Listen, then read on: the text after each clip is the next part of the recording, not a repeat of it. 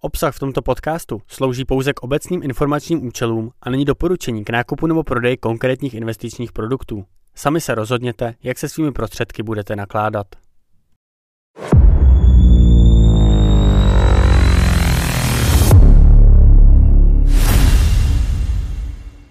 Vítejte u podcastu Akcie Fakci. Já jsem Tomáš Vlasák a vítám vás u těch nejzajímavějších zpráv tohoto týdne. V dnešní epizodě se budeme bavit o tom, o kolik zbohatl Mark Zuckerberg během jediného dne, kam se ubírá elektromobilita, a nebo o novém IPO společnosti Armor Sports. Nejdříve se ale podíváme na rychlý souhrn zpráv. Společnost Morpheus má nového majitele a je to společnost Novartis. Společnost Palantir měla velmi dobrá čtvrtletní čísla a připisuje si 31%. Oproti tomu společnost Boeing je nucena odložit dodávku 50 letadel 737 MAX, protože se zjistilo, Protože se zjistilo, že dva otvory v trupu byly vyvrtány nesprávně. Když skončí trápení společnosti Boeing, se investoři můžou jenom domnívat. Největší výpovědí o nezávislosti čínského akciového trhu je to, že stačí jedno setkání se Xi Jinpingem k oživení čínských akciových trhů. Čínské akcie včera výrazně vzrostly ve všech oblastech. Důvod je ten, že Xi Jinping právě jedná s regulátorem akciového trhu o tom, co je možné udělat, aby se konečně zastavil pád čínských akcí. A nyní už přejdeme ke společnosti Meta a Marku Zuckerbergovi. Po dobrých čtvrtletních číslech o oznámení dividendy vzrostla cena akcí společnosti Meta přibližně o 20%, tedy o 197 miliard dolarů.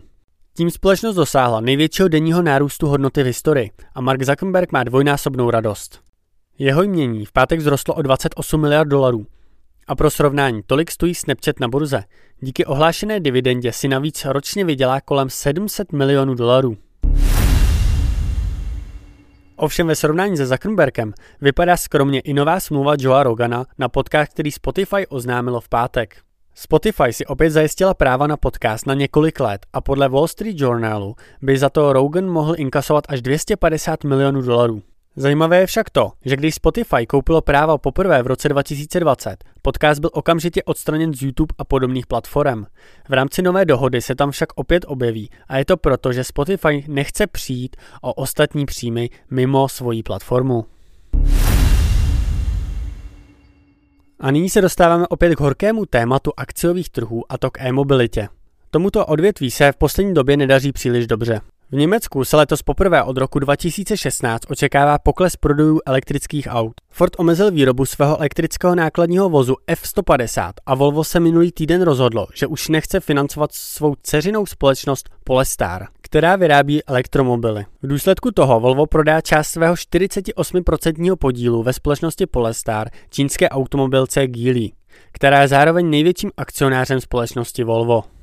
Nyní samozřejmě vystává otázka, zda by Volvo nemělo naskočit do vozu Polestar společně s Geely.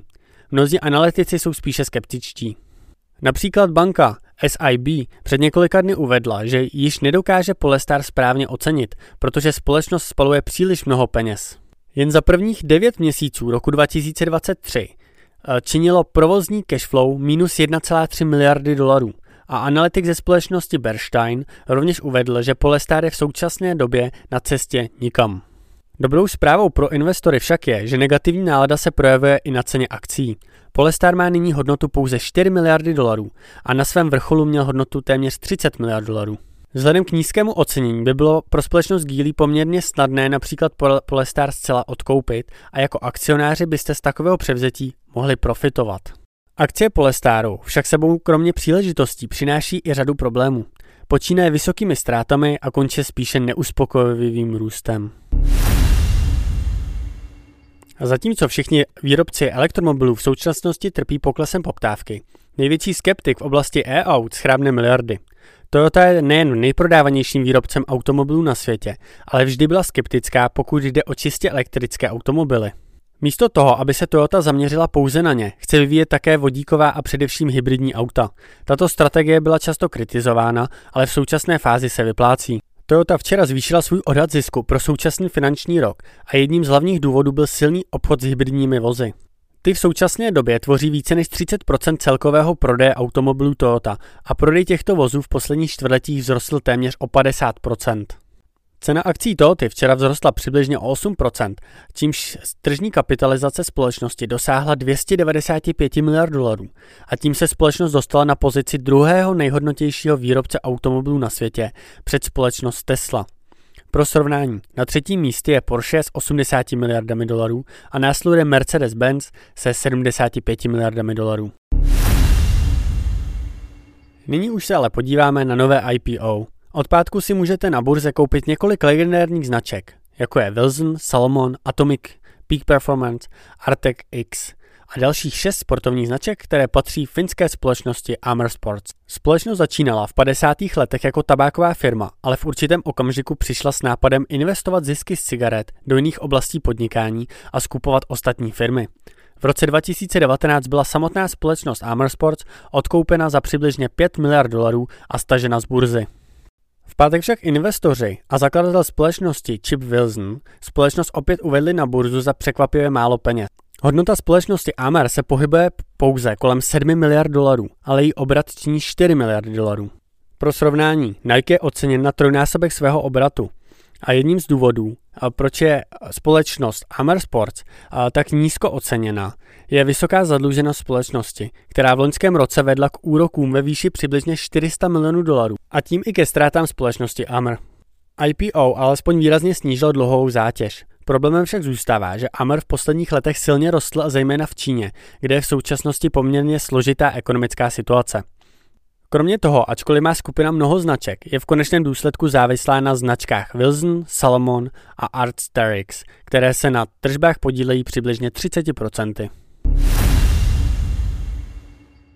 Tohle byl podcast Akcie v akci a já se na vás těším zase v pátek. Naslyšenou. A mám tu ještě důležité upozornění na závěr. Obsah slouží pouze k obecným informačním účelům a není doporučením k nákupu nebo prodej konkrétních finančních produktů. Nejedná se o investiční poradenství. Sami se rozhodněte, jak se svými prostředky budete nakládat.